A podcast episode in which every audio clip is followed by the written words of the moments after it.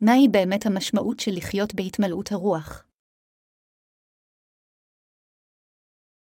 אל האפסאים 5.21-21 ובכן לכו בדרכי האלוהים כבנים חביבים והתהלכו באהבה כאשר גאמי המשיח אהב אותנו, והקריב את נפשו בעדנו לקרבן וזבח לאלוהים לריחה ניחוח אבל זנות וכל טומאה, ואהבתה בצע בלי זכר ביניכם כאשר נווה לקדשים גם לא ניבול פה ודברי סכלות ליצנות מהשל כהוגן כי אם כל תבודה כי זאת ידועה תדעו כי חלזונה, וטמא ואוהב בצע אשר כעובד אלילים אין לו.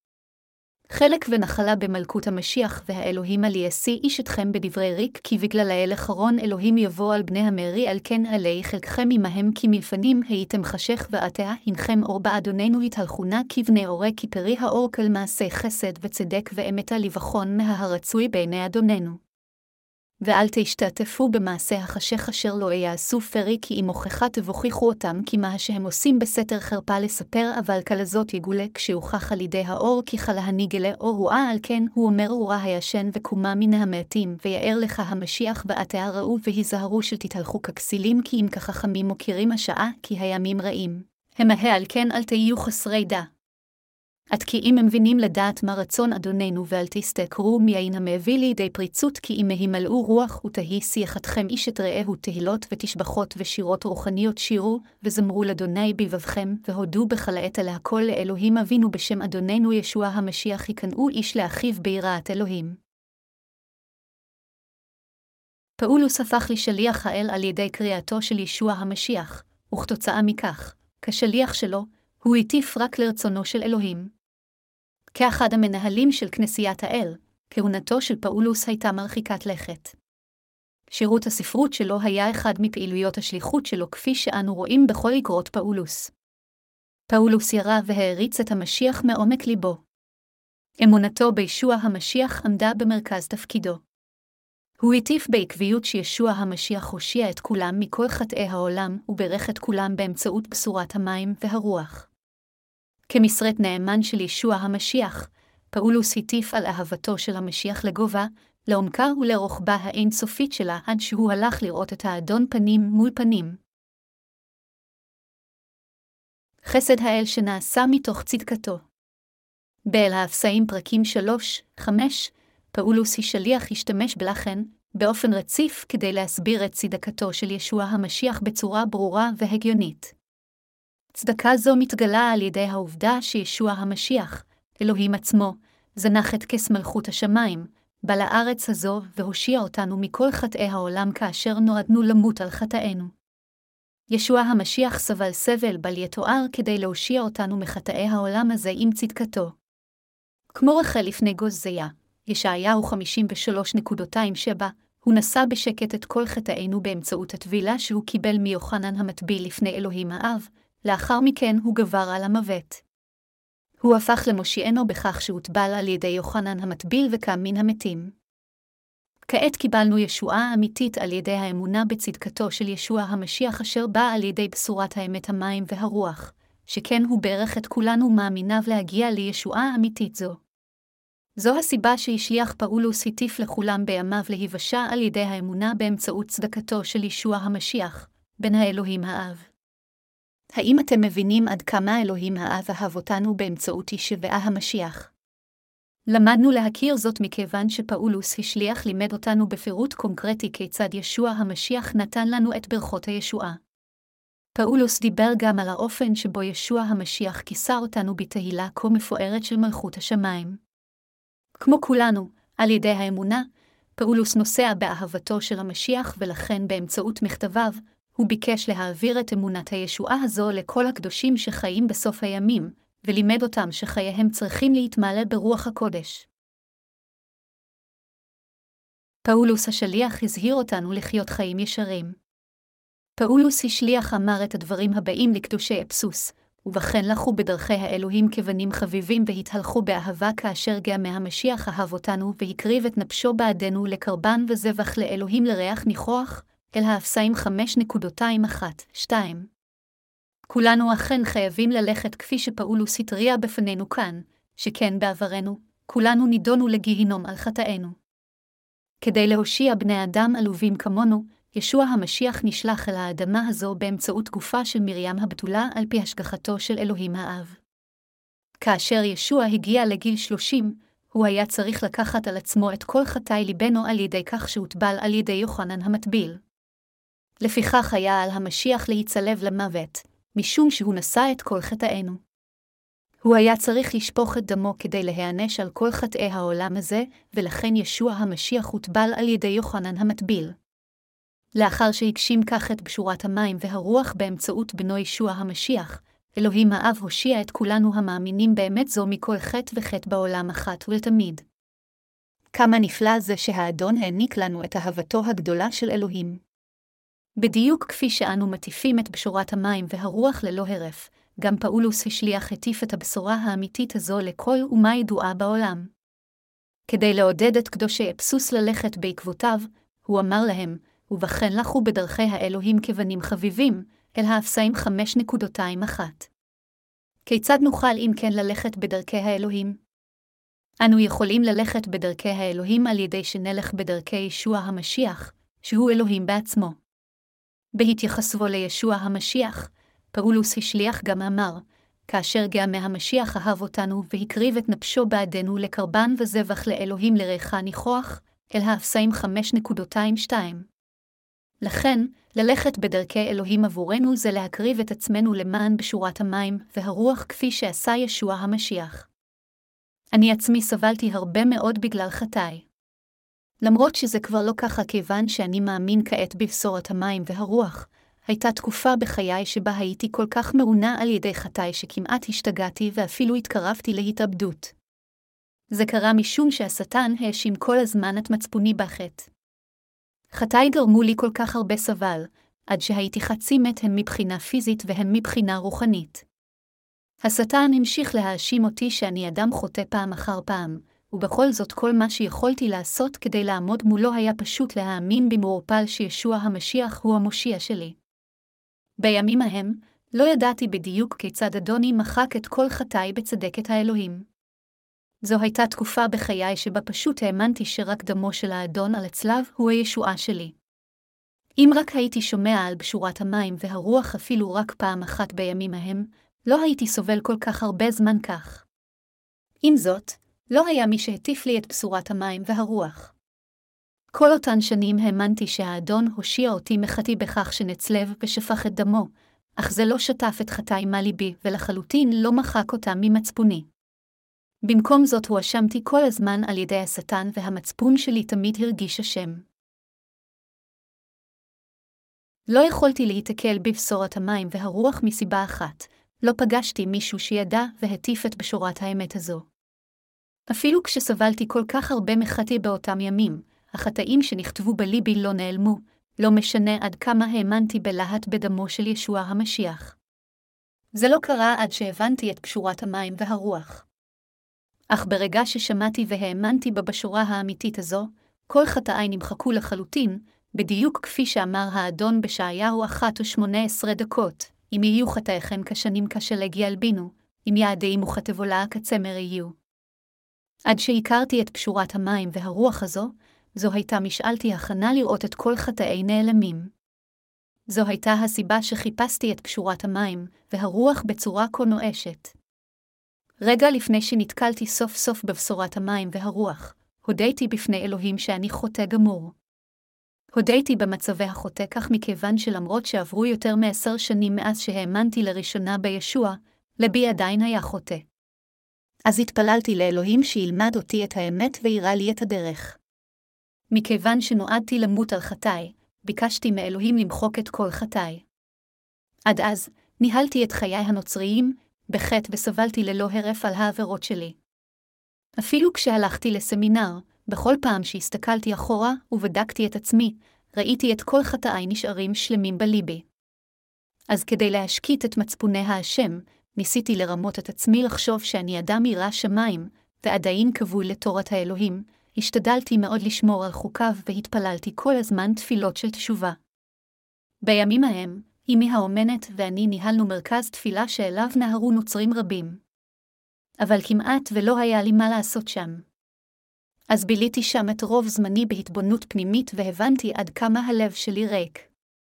ימים קשים סיפקו לי עוד יותר זמן לבחון את ליבי, והתברר לי שבאמת אין לי אמונה באלוהים. בזמנים כאלה, ראיתי את עצמי עומד מחוץ לישוע המשיח וננטש לבדי בעולם השומם. מילים אינן יכולות לבטא את הריקנות שחשתי כשהבנתי שהמשיח לא נמצא בליבי. לכן השתוקקתי שהמשיח יבוא לליבי וישכון בי.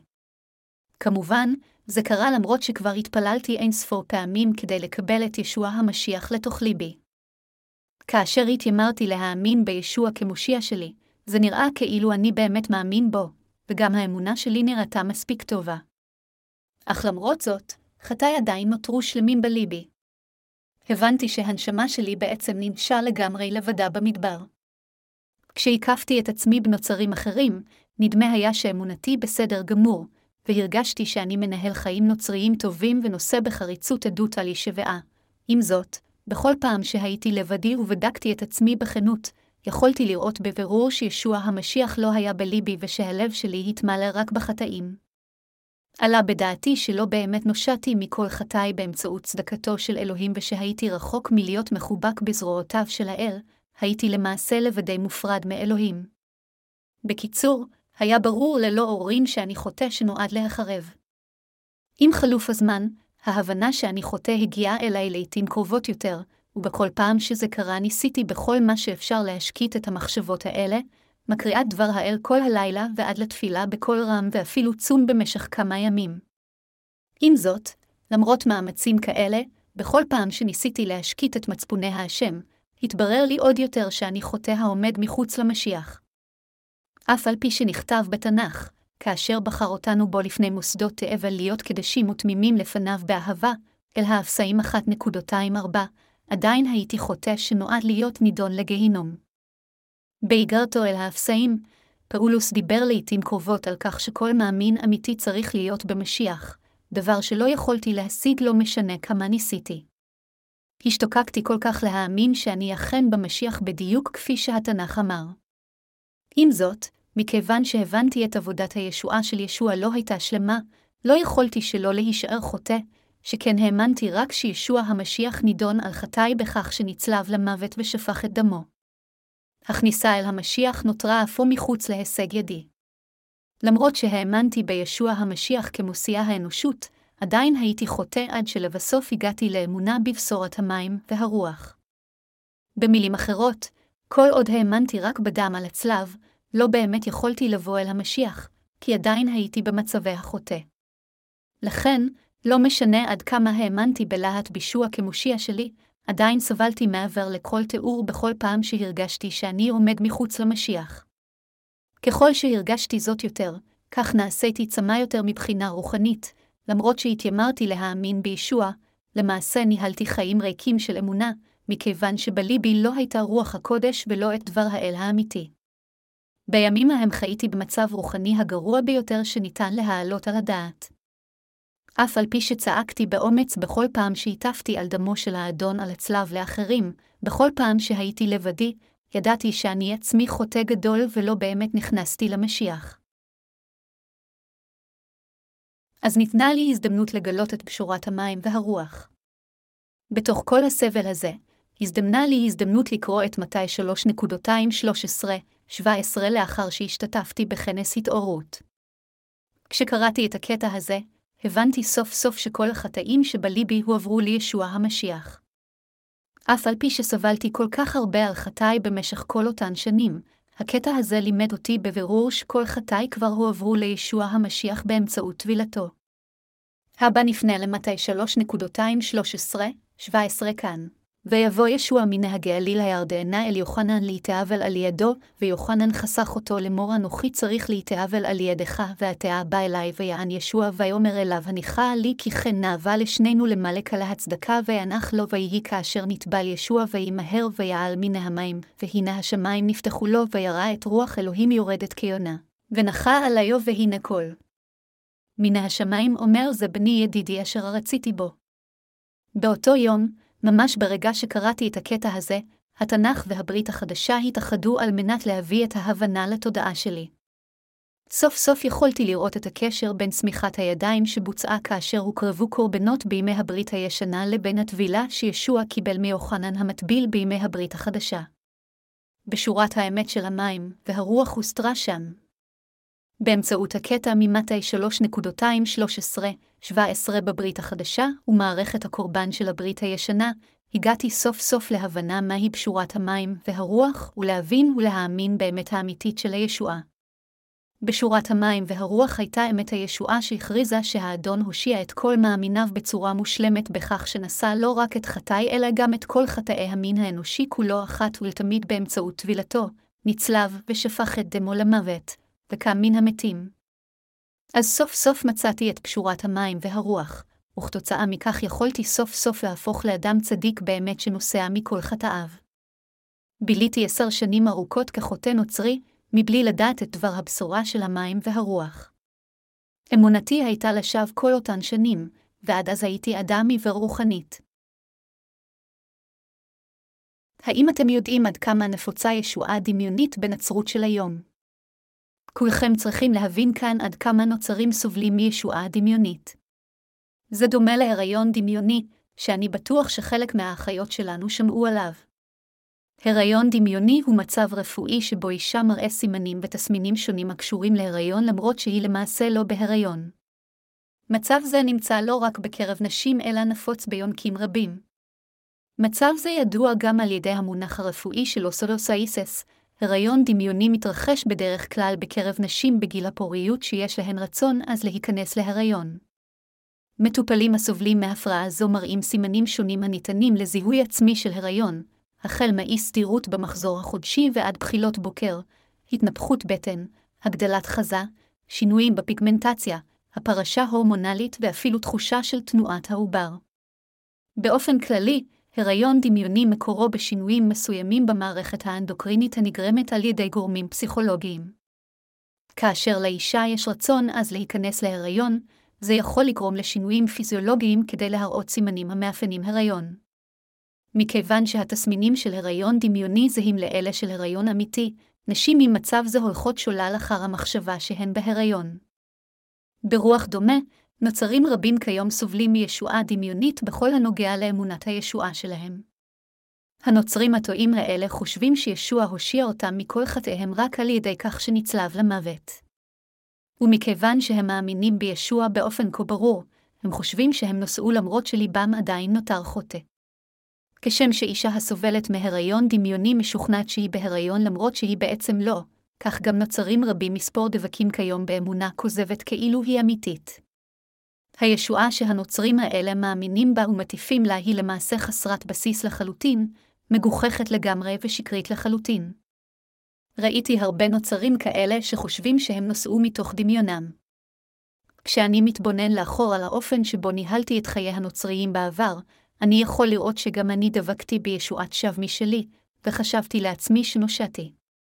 למרות שליבי היה חוטא, עדיין האמנתי שנושעתי מחטאי. לא משנה מה יגידו, אני בטוח לחלוטין שקיבלתי את מחילת החטאים באמצעות עבודת האל שהתגלתה לפני. נהגתי לדבר בלשונות וראיתי חזיונות שמימיים בעברי, אבל עכשיו יש לי אמונה שהיא הרבה יותר בטוחה וודאית מכל לשון או חזיונות כלשהם. כאשר הימרתי את דתי לראשונה לנצרות, לא הכרתי את פשורת המים והרוח, והרבה פחות מכך האמנתי בה. הייתי חולה במחלה קשה באותה תקופה, ואולי מסיבה זו, הייתי מוצף רגשית כשקראתי בתנ"ך שישוע מת במקומי עבור חוטא כה עלוב כמוני. כמובן, כבר אז התעלמתי לחלוטין מפשורת המים והרוח, ולכן פשוט הייתי אסיר תודה על כך שלמרות שנאלצתי למות על חטאי, ישוע הושיע אותי בכך שנצלב ושפך את דמו למוות במקומי וקם מן המתים. כך הגעתי לאמונה בישוע, מתוך מחשבה שעליי לפחות לשטוף את כל חטאי לפני שאלך לעולמי. ברגע שהאמנתי בישוע כמושיע שלי, הייתי כל כך קנאי כלפיו שהתחלתי להטיף מיד לאמונה הנוצרית. אך כעת, כשאני מכיר את פשורת האמת של המים והרוח, כאשר אני מתבונן לאחור אל עברי, ברור לי שלמעשה סבלתי ממקרה חמור של ישועה דמיונית. אני גם יכול לראות שיש יותר מדי נוצרים שסובלים מישועה דמיונית בדיוק כפי שאני סבלתי. אף על פי שהנוצרים האלה חושבים שהם נושעו מחטאיהם, במציאות, תמיד יש חטאים בליבם.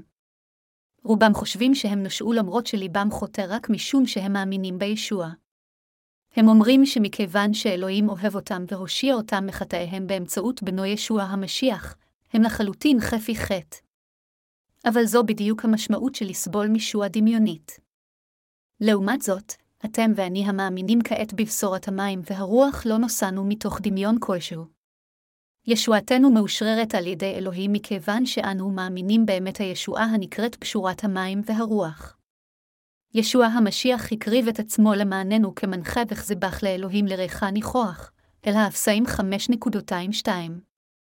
במילים אחרות, ישוע בן האלוהים הושיע אותנו למעשה בשלמות בכך שנשא את כל חטאינו כשהוא מציית לאלוהים האב, מת על הצלב וקם לתחייה מן המתים.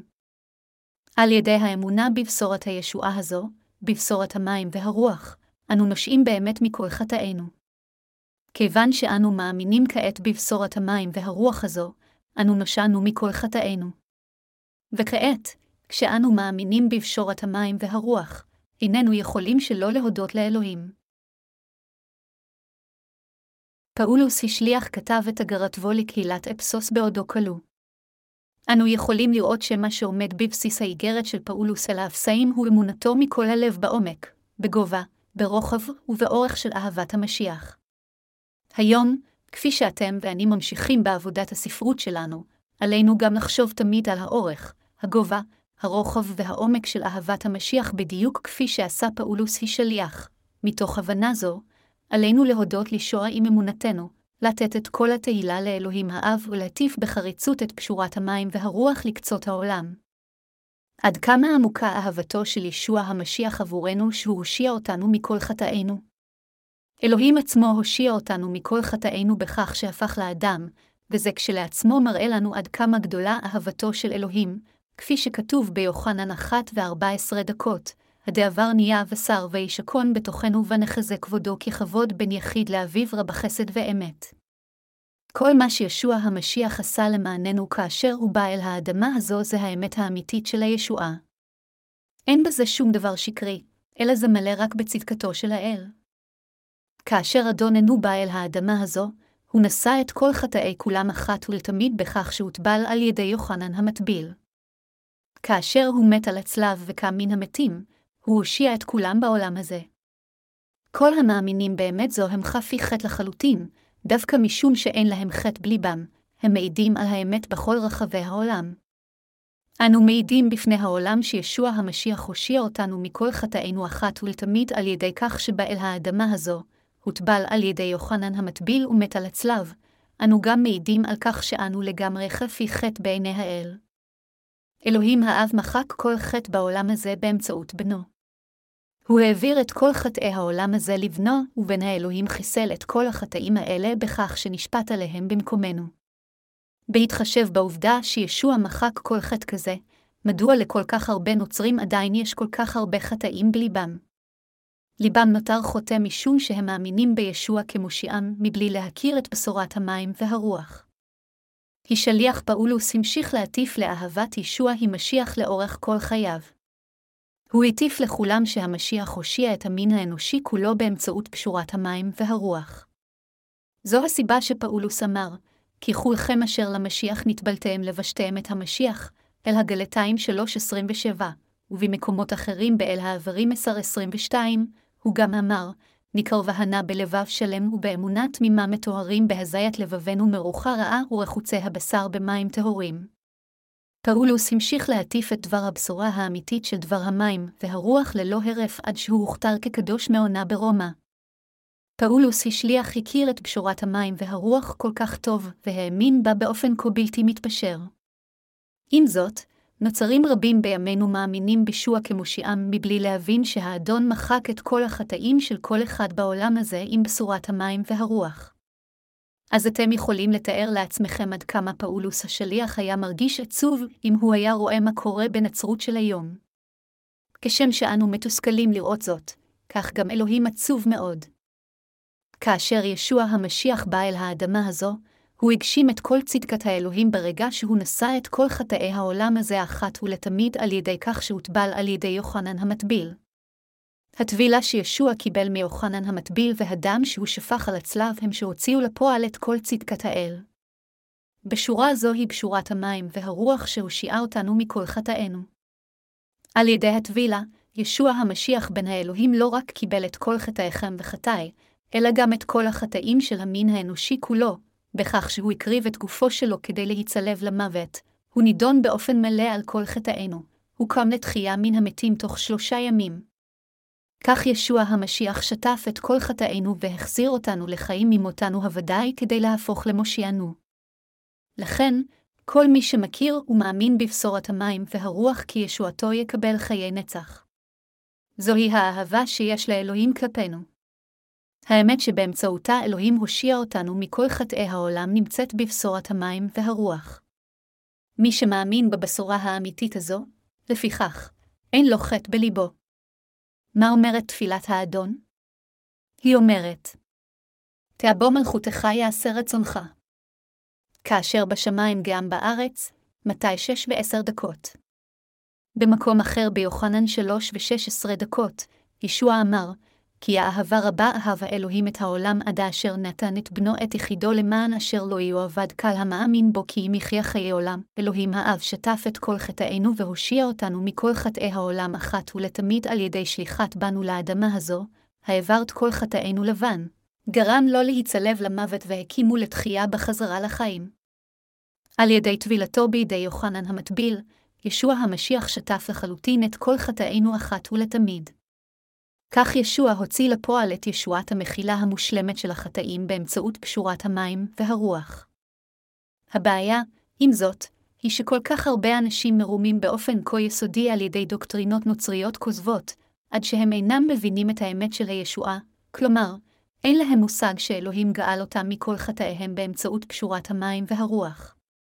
אין ספור נוצרים כיום, שהולכו שולל על ידי השטן ונביאי השקר שלו, חיים כיום כשליבם עדיין כבול בחטאיהם אפילו כשהם מתיימרים להאמין בישוע. אנשים אלה כולם חיים כחוטאים משום שהם מתעלמים מבשורת המים והרוח, והלכו שולל אחרי הדוקטרינות הכוזבות של הנצרות המודרנית. זו הסיבה שפאולוס השליח כל כך נחרד ברוחו. כשדיבר על האורך, הגובה, הרוחב והעומק של אהבתו של ישוע המשיח, פאולוס השליח אמר לנו שמכיוון שעכשיו לבשנו את אהבתו של המשיח, עלינו עוד לחיות על פי תאוות העולם כפי שעושים הכופרים. לאחר מכן הוא אמר כך: אבל זנות וחלטומאה ואהבת ביצה בלהיזכר ביניכם כאשר נווה לקדשים גם לא ניבול פה ודברי סיכלות יצנות מהשל כהוגן כי אם כל תבודה כי זאת ידועה תדעו כי חלזונה וטמא ואוהב ביצה אשר כעובד אלילים אין לו חלק ונחלה במלכות המשיח והאלוהים על ישיא איש אתכם בדברי ריק כי בגלל האל אחרון אלוהים יבוא על בני המרי. על כן עלי חלקך. ממסופית עמהם כי מלפנים הייתם חשך ועטיה הנכם אור באדוננו התהלכונה כבני אורי כפרי האור כל מעשי חסד וצדק ואמתה, אל האפסאים תשע. קטע זה מלמד אותנו בבירור שאם באמת הבנו את אהבתו של האדון באמצעות קשורת המים והרוח, ואם באמת קיבלנו אותה בליבנו על ידי אמונה, אז לעולם עלינו לקחת חלק בחטאים שמבוצעים על ידי אנשי העולם הזה, אלא להתרחק מהם. במילים אחרות, פאולוס השליח אומר לנו את הדברים הבאים, כל מי שילך בעקבות תאוות הבשר והרשע יעמוד בפני זעמו של אלוהים ללא יוצא מן הכלל. אלה שאינם מאמינים לא באהבת אלוהים ולא שהאדון מחק את כל חטאיהם עם פשורת המים והרוח יתמודו גם עם זעמו הוודאי של אלוהים. אבל אתם באמת נושעתם מכל חטאיכם, ולכן אל תשתתפו בחטאים כאלה. אם תחיו כפי שאנשי העולם הזה חיים גם לאחר שנושעתם מכל חטאיכם, גם אתם תעמדו בפני זעמו של האל. כי חלה הנגלה אור הוא, אל האפסאים חמש ושלוש עשרה דקות. פאולוס השליח אמר באל האפסאים 5.214, לבחון מה הרצוי בעיני אדוננו, ואל תשתתפו במעשה החשך אשר לא יעשו פרי, כי אם הוכחה תבוכיחו אותם, כי מה שהם עושים בסתר חרפה לספרה, אבל כלזאת יגולה כשהוכח על ידי האור, ככלה הנגלה אור רואה, על כן הוא אומר. ורה הישן. וקומה מן המתים. ויאר לך המשיח. לפני קטע זה, פאולוס אמר באל האפסאים 5.29, כי פרי האור כל מעשה חסד וצדק ואמת. כפי שפאולוס מלמד אותנו כאן, מכיוון שעכשיו באמת נושענו מכל חטאינו והפכנו לילדיו של אלוהים, כולנו צריכים לחיות כילדי האור. אסור לצדיקים לנהל את חייהם כפי שמנהלים אנשי העולם הזה. אף קדוש צדיק לעולם לא יבצע את אותם חטאים שהחוטאים מבצעים. רחוק מכך, כל ילדי האור צריכים לחיות באופן הראוי למעמדם החדש, וכדי לעשות זאת, עליהם להתאחד ולבצע את עבודת הצדק של האדון בלב שלם. כאשר הצדיקים מתאחדים כדי לבצע את עבודת הצדק של אלוהים, פעמים רבות הם רואים שרבים מחסרונותיהם מתגלים. בכל פעם שחסרונותיהם נחשפים כך, הם מתגלים לאורו של דבר האל. משמעות הדבר היא שהצדיקים יכולים לצאת לאור רק כאשר מעשיהם הרעים נחשפים כפי שהם. פאולוס גם אמר שאחד שהפך לילדו של אלוהים על ידי האמונה בפשורת המים, והרוח לא צריך לעבוד לעולם באחדות עם כל מי שעדיין לא נולד מחדש. אף על פי שאנו בעלי חסרונות, אם אנו הצדיקים מטיפים את בשורת המים והרוח והולכים אחרי האדון באחדות, אז לא יחסר לנו כלום. כמובן, מכיוון שעדיין יש בנו חסרונות רבים, זה נכון שאנחנו עדיין יכולים לחטוא, אבל כל החטאים האלה כבר הועברו משם. עם זאת, שילוב ידינו עם חוטאים שאינם מחפשים דבר מלבד רשעות וביצוע החטא של חילול הקודש שלעולם לא נמחל. מה שפאולוס השליח מנסה ללמד אותנו בכתב הקודש של היום, הוא שכל קדוש צדיק צריך לחיות שהוא מלא ברוח. אנו הצדיקים המאמינים בפשורת המים והרוח, אך האם זה בהכרח אומר שאיננו מבצעים חטאים אם בשרנו כלל? לא, כמובן שלא. אפילו הצדיקים עדיין יכולים לחטוא בבשרם, ולכן בכל פעם שחייהם סוטים מדרך הישר, הם צריכים להיות מוכחים על טעותם על ידי קודמיהם באמונה. מדוע זה כך? הסיבה לכך היא שרק כאשר אנו מוכחים על הטעויות שלנו, אנו יכולים להבין שהלכנו בדרך שאינה ישרה, ורק אז נוכל להודות במעשינו הרעים, לצאת אל האור, להרהר בבשורה, ולשוב להודות לישוע על שנתן לנו את מחילת החטאים המלאה. לכן, בכל פעם שאנו סוטים מדרך הישר אך לא מצליחים להבין זאת, אנו צריכים להיות מוכחים ולהתעורר ידי הכנסייה. לעתים קרובות אנו מבצעים חטאים שנראים חסרי תקדים אפילו לעצמנו. אנו סובלים כאב רב ומצטערים על החטאים שאנו מבצעים. אבל זו לא בעיה כל כך ענקית. הסיבה לכך היא שכבר נושענו מכל החטאים האלה. מכיוון שהאדון מחל על כל חטאינו עם פשורת המים והרוח, וכבר הפכנו לילדיו חסרי החטא של אלוהים על ידי האמונה. ולכן, כאשר אנו מוכחים בכל פעם שאנו חוטאים, מתברר עוד יותר שאנו ילדיו של האל. זו הסיבה שפאולוס השליח אמר שכל הדברים החשופים מתגלים על ידי האור. בכל אופן, עיקרון זה אינו חל על החוטאים שאינם מאמינים בבשורת המים והרוח. נסו להוכיח אותם על חטאיהם ותראו מה קורה. רחוק מלהיחשף על ידי האור, הם פשוט ישנאו אתכם ויהפכו לעוינים מאוד. רק אלה שנושעו מכל חטאיהם על ידי האמונה בבשורת המים והרוח נחשפים על ידי האור כאשר הם מוכחים על שנתנו לחייהם לסטות מדרך הישר. כאשר הצדיקים מוכחים על מעשיהם הרעים על ידי הקודמים להם באמונה, הם יכולים לברוח מכל החטאים האלה, וכך האמת של הישועה יכולה לזרוח בצורה מבריקה עוד יותר כדי לגלות בצורה ברורה עוד יותר שהאדון הושיע אותנו מכל חטאינו. לכן זה הכרחי לחלוטין עבור כולנו להכיר את אהבתו של המשיח, להבין ולהאמין ברוחב ובעומק של אהבה זו, ולהיות מוכנים להיות מוכחים על עבירותינו בכל פעם שאנו סוטים מדרך הישר בחיי האמונה שלנו. עלינו להוקיר את השעה ולהטיף את פשורת המים והרוח. כתוב באל האפסים 5.215-18, ועתה ראו והיזהרו של תתהלכו ככסילים, כי אם כחכמים מוקירים השעה, כי הימים רעים הם מהה, על כן אל תהיו חסרי דעת, כי אם הם מבינים לדעת מה רצון אדוננו, ואל תסתכרו מיין המביא לידי פריצות, כי אם הימלאו רוח. הבה נסתכל מקרוב על הקטע הזה. כעת, לאחר שקיבלנו את אהבתו של המשיח לתוך חיינו, כיצד עלינו לחיות מעתה והלאה? מכיוון שנושענו מכל חטאינו על ידי האמונה בבשורת המים והרוח, זה לא אחר מאשר אנו עצמנו שבאמת יודעים את הגובה, העומק, הרוחב והאורך של אהבת המשיח. כיצד עלינו לנהל את חיינו מעתה והלאה? עלינו לחיות כשאנו נימולים לפני האל, לעולם לא ככסילים אלא תמיד כחכמים.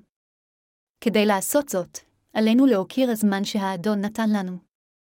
כל מי שקיבל כעת את מחילת החטאים על ידי האמונה בבשורת המים והרוח חייב להוקיר את השעה כדי להטיף את פשורת המים והרוח. מי יכול אי פעם לעצור את הזמן מלעבור? אף אחד לא יכול לעצור את השעון מלתקתק. היום זה 2 בנובמבר. כבר נותרו פחות מחדשיים לשנה זו. כנוצרים, זוהי משימה חשובה מאוד עבורנו להבין כיצד לנצל בצורה הטובה ביותר את החודשיים שנותרו כדי לקדם את עבודתו של האדון. הדבר הנכון עבורנו לעשות כעת הוא לחשוב כיצד אנו יכולים לשרת את בשורת המים והרוח במשך החודשיים הנותרים ליישב את ליבנו להקדיש את עצמנו לעבודה זו. הסיבה לכך היא שהאדון אמר לנו להוקיר את השעה. העובדה שעלינו להוקיר את השעה משכנעת אותנו עוד יותר כאנשים המאמינים בבשורת המים והרוח החיים בעידן הנוכחי. מדוע עלינו להוקיר את השעה? הסיבה לכך היא שלא נותר לנו כל כך הרבה זמן להטיף את פשורת המים והרוח בכל רחבי העולם, ולכן עלינו להוקיר את השעה עוד יותר.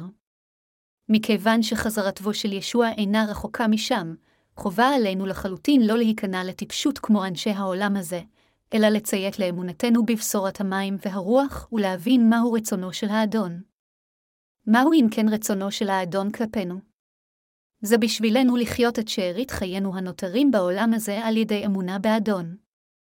כפי שהאדון הושיע אותנו מכל חטאי העולם באמצעות קשורת המים והרוח, כולנו חייבים לא רק להבין עד כמה זה הכרחי לחיות על פי אמונה, אלא גם לנהל חיים כאלה של אמונה.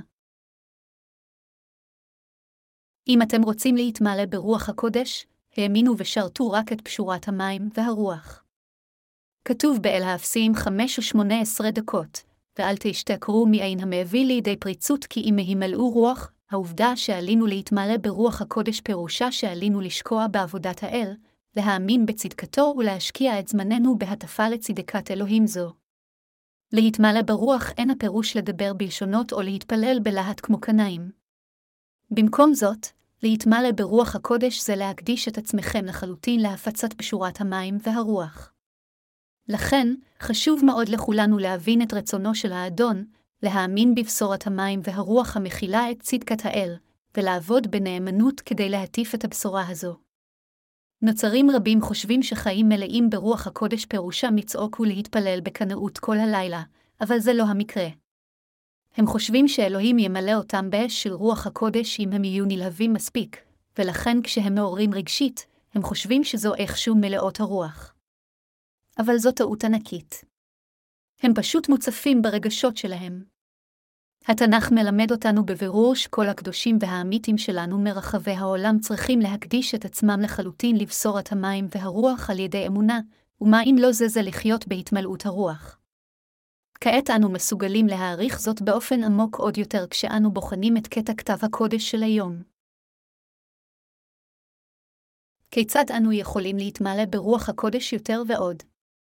הווה נפנה כאן אל אל האפסאים 5.219-21, ותהי שיחתכם איש את רעהו תהילות ותשבחות ושירות רוחניות שירו, וזמרו לאדוני בבבכם, והודו בחלאת אל הכל לאלוהים אבינו בשם אדוננו ישוע המשיח יקנאו איש לאחיו ביראת אלוהים. מה זה אומר לחיות עם מלאים ברוח? להוקיר את השעה ולשרת את הבשורה, להיות חכמים ולא טיפשים, להבין מה האדון רוצה מאיתנו ולהקדיש את עצמנו לשרת את בשורת המים, והרוח במקום לחיות רק למען עצמנו ולשקוע בעבודה של הפצת הבשורה לשביעות רצונו של אלוהים במקום להשתכר מהיין של העולם הזה. מה אם לא זה זה לחיות מלאים ברוח כפי שאלוהים רוצה שנחיה? בקיצור, לשרת את בשורת המים והרוח בחיינו זה לחיות עם מלוא הרוח. לפיכך, על כולנו לחיות בעולם הזה על ידי כך שנאמין ונשרת את בשורת המים והרוח. היו לנו כמה אנשים שהשתתפו בכנס ההתעוררות האחרון שלנו, ואמרו לנו שהם לא יחזרו לעולם מכיוון שהם התאכזבו מהעובדה שהמטיף לא צעק מספיק הלויה כפי שהם ציפו. הם עשויים לחשוב שלמטיף מעורר טוב חייבת להיות היכולת לעורר את רגשות המשתתפים על ידי צעקות רבות של הלויה תוך כדי הטפה. אבל לצעוק את הלויה ככה, להתפלל בקול רם רק כדי להיות בולט, או להכות את החזה מתוך להט רגשי זה לא מה שזה אומר לחיות עם מלאות הרוח. זה בהחלט קריטי לכולכם שתהיה לכם הבנה ברורה של מה זה באמת אומר לחיות מלאים ברוח. בהתייחסו לאופן שבו עלינו להתמלא ברוח הקודש בחיינו, אלוהים אמר באל האפסאים 5.219-21, ותהי שיחתכם איש את רעהו תהילות ותשבחות ושירות רוחניות שירו, וזמרו לאדוני בלבבכם, והודו בכל העת על הכל לאלוהים אבינו בשם אדוננו ישוע המשיח ייכנעו איש לאחיו ביראת אלוהים. לחיות כשמלאים ברוח פירושו להאמין בישוע המשיח שבא אל האדמה הזו על ידי בשורת המים והרוח, ולהטיף את הבשורה הזו בנאמנות בחיינו. כולנו אכן חיים על פי אמונה, משבחים את צדקתו של אלוהים המתבטאת בבשורת המים והרוח. זה בדיוק מכיוון שאנו הצדיקים מצייתים לאמונתנו בבשורת המים והרוח, בוטחים בצדקתו של אלוהים, הולכים בעקבותיה ומשבחים את אלוהים בהודיה. כפי שנולדנו מחדש באמצעות פשורת המים והרוח, עלינו לחנך זה את זה ולחיות על פי אמונתנו המשותפת האחת. כאשר אל האפסאים חמש ותשע עשרה דקות אומר, שירו וזמרו לאדוני בבבכם, זה אומר שכפי שאנו מכירים את פשורת המים והרוח, אנו בוטחים בצדקתו של אלוהים ומשבחים אותו על כך. לחיות כך זה לחיות עם מלוא הרוח. כתוב באל האפסיים 5.220-21, והודו בכל העת על הכל לאלוהים אבינו בשם אדוננו ישוע המשיח ייכנעו איש לאחיו ביראת אלוהים. כאן ישוע אמר לנו להיכנע זה לזה למען הפצת בשורת המים והרוח. וכפי שהורה לנו האדון, כולנו אכן חייבים להיכנע זה לזה על פי הסדר שנקבע על ידי אלוהים כל אחת בעמדתו. המנהיגים בכנסייה לא צריכים לנסות לשלוט על מאמיניהם בכפייה, אלא במקום זאת, הם צריכים לשרת את חסידיהם ולשתף פעולה זה עם זה כדי למלא את עבודת הצדק של אלוהים ולהקדיש את כל חייהם להפצת הבשורה. כך הם יכולים לחיות עם התמלאותה של הרוח. להאמין בבשורת המים והרוח, להבין את העומק, הרוחב והגובה של אהבת אלוהים ושל המשיח, לדעת מה רצונו של האדון כלפינו, ולהטיף את קשורת המים והרוח בכל רחבי העולם, כל הדברים האלה הם מה שזה אומר לחיות עם התמלאות הרוח על פי רצונו של האדון. אנחנו חייבים לחיות עם ההבנה הזאת. אנו מנהלים עסקים שונים כדי להטיף את בשורת המים והרוח ולתמוך בבשורה זו. בשבילנו להשקיע בעבודות צדק כאלה, להקדיש את זמננו אליהן ולהקדיש להם את הנוער שלנו זה לחיות כמו פאולוס השליח. פאולוס הטיף את הבשורה בכך שסיפק את צרכיו באמצעות יצירת אוהלים משלו. אנחנו קוראים לזה משרד ייצור האוהלים של פאולוס, ורוב עובדי המשרד שלנו גם תומכים בעצמם על ידי ניהול עסקים ולמעשה עובדים בשטח. כך חיינו מובלים במלואה של הרוח. כיום, למרבה המזל, יש את כנסיית האל שמטיפה לבשורת המים והרוח, ובזכות זה, אתם ואני יכולים לחיות עם מלוא הרוח. זה כל כך בר מזל. כמו פאולוס השליח, גם אתם ואני קיבלנו את מלוא מחילת החטאים בליבנו על ידי האמונה בבשורת המים והרוח. לפיכך למדנו להכיר את העומק, הגובה והרוחב של אהבת המשיח, וכתוצאה מכך, אנו משרתים את רצונו של האל בחיינו שבויים באהבתו של ישוע המשיח. אף על פי שאנשי העולם הזה חיים אך ורק על פי תאוות הבשר שלהם, אף אחד מאיתנו לעולם לא צריך לקחת חלק ברשעות כזו. כולנו ילדי האור צריכים להתאחד באחדות, להוקיר את השעה, לשרת את בשורת המים והרוח, ולעשות את הדברים שמשביעים את רצון ישוע. חלק מאחינו ואחיותינו כתבו שירים על הברכות הרוחניות שאלוהים נתן לנו. אחרים חיברו פרטיטורות מוזיקליות לשירים אלה, ובזכותם אנו שרים כעת מזמורים חדשים כדי להלל את צדקת האל. מכיוון שכולנו מאמינים בבשורת המים והרוח, אנו מחזקים זה את אמונתו של זה וחיים כדי להטיף את הבשורה באחדות. העובדה שאנו חיים כך למען בשורת המים והרוח על ידי אמונה בבשורה זו פירושה שאנו אכן שומרים על אלוהים וחיים כשאנו מלאים ברוח. לכן אני מודה לאל שלנו. פאולוס השליח הפציר בנו להוקיר את השעה כעת לאחר שקיבלנו את מחילת החטאים, והוא אמר את ההוכחה הזו מכיוון שיש כל כך הרבה דברים שעלינו לעשות כדי להפיץ את בשורת המים והרוח. זו הסיבה שפאולוס אמר לנו להוקיר את השעה כדי לבצע את העבודה הזו. אני כל כך שמח ושבע רצון שעכשיו הגענו לממש לחלוטין את רצונו של האל מאיתנו ולחיות במלוא רוחנו. לפני שהשנה תסתיים נפרסם שני ספרים על נושא הכפירה. אנו מתכננים גם לפרסם את הכרך הרביעי והחמישי של סדרת הצמיחה הרוחנית שלנו. באמצעות ספרים אלה, אין ספור אנשים בכל רחבי העולם לא רק יקבלו את מחילת החטאים, אלא גם יטופחו. אנשים רבים כבר קיבלו את מחילת החטאים, אך אני בטוח שאין ספור אנשים נוספים יקבלו את מחילת החטאים בעתיד. בכל מקרה, האם איננו מוטרדים וכבולים מחולשות בשרנו? אין לנו זמן לזה. עלינו להוקיר את השעה ולהטיף את פשורת המים והרוח לכל אחד בעולם. רק כאשר אנו מגשימים את הייעוד הזה, אנשי העולם הזה יכולים להיוושע מחטאיהם. כמובן, השאלה אם הם מקשיבים לדבר האל שהותף להם, מאמינים בו, ולכן מקבלים את מחילת החטאים תלויה לחלוטין בהם. כל מה שאנחנו עושים זה רק להטיף את הבשורה ולהתפלל עבורם, איננו יכולים לגרום להם להאמין בבשורת המים והרוח בכוח. אנו רק ממלאים את חובתנו להטיף את פשורת המים והרוח, ומתפללים עבורם לקבל את מחילת החטאים. אסור לנו לבזבז את זמננו כפי שעושים אנשי העולם הזה. כל מי שבאמת קיבל את מחילת החטאים והפך לאדם צדיק על ידי האמונה רוצה לחיות על ידי האמונה בישוע המשיח. אכן, אנו למעשה חיים על פי האמונה הבלתי מעורערת שהאדון מחק את כל חטאינו עם בשורת המים והרוח. על ידי כך שאנו בוטחים בצדקתו של אלוהים ומשרתים אותה, אנו מסוגלים לחיות באופן שמשביע את רצון האל ולגרום לאל למלוך באופן מלא על כל היבט של חיינו.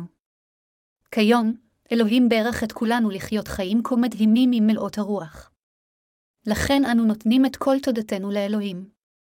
אנו אסירי תודה כל כך על הישועה ועל החיים מלאי הרוח שאלוהים נתן לנו, ואנו אסירי תודה עוד יותר על כך שאלוהים ברך אותנו לא לסטות מדרך החיים האלוהיים האלה, אלא תמיד לציית לו. מילים אינן יכולות לתאר עד כמה אנו אסירי תודה על כך שהאדון נתן לנו את בשורת המים והרוח. פאולוס השליח אמר באלה אפסאים חמש ושש עשרה דקות, מוכירים השעה כי הימים רעים המה. האם אתם באמת מכירים בכך שהעידן הנוכחי הוא רע? לפני כעשר שנים אמרתי לכם שיהיה יותר ויותר קשה חטיף את הבשורה. מה קרה מאז? האם איננו חיים למעשה בתקופה כזו שבה נעשה קשה יותר ויותר להטיף את הבשורה? יצא לכם לראות את הסרט רשימת שנדלר? עלילת הסרט מתרחשת על רקע כיבוש פולין על ידי גרמניה הנאצית במלחמת העולם השנייה, ועלילתו סובבת סביב אדם בשם אוסקר שינדלר, איש עסקים גרמני אופורטוניסטי המוכן לעשות הכל כדי להבטיח את הצלחתו, כולל העלמת עין מהזוועות שביצע הצבא הגרמני.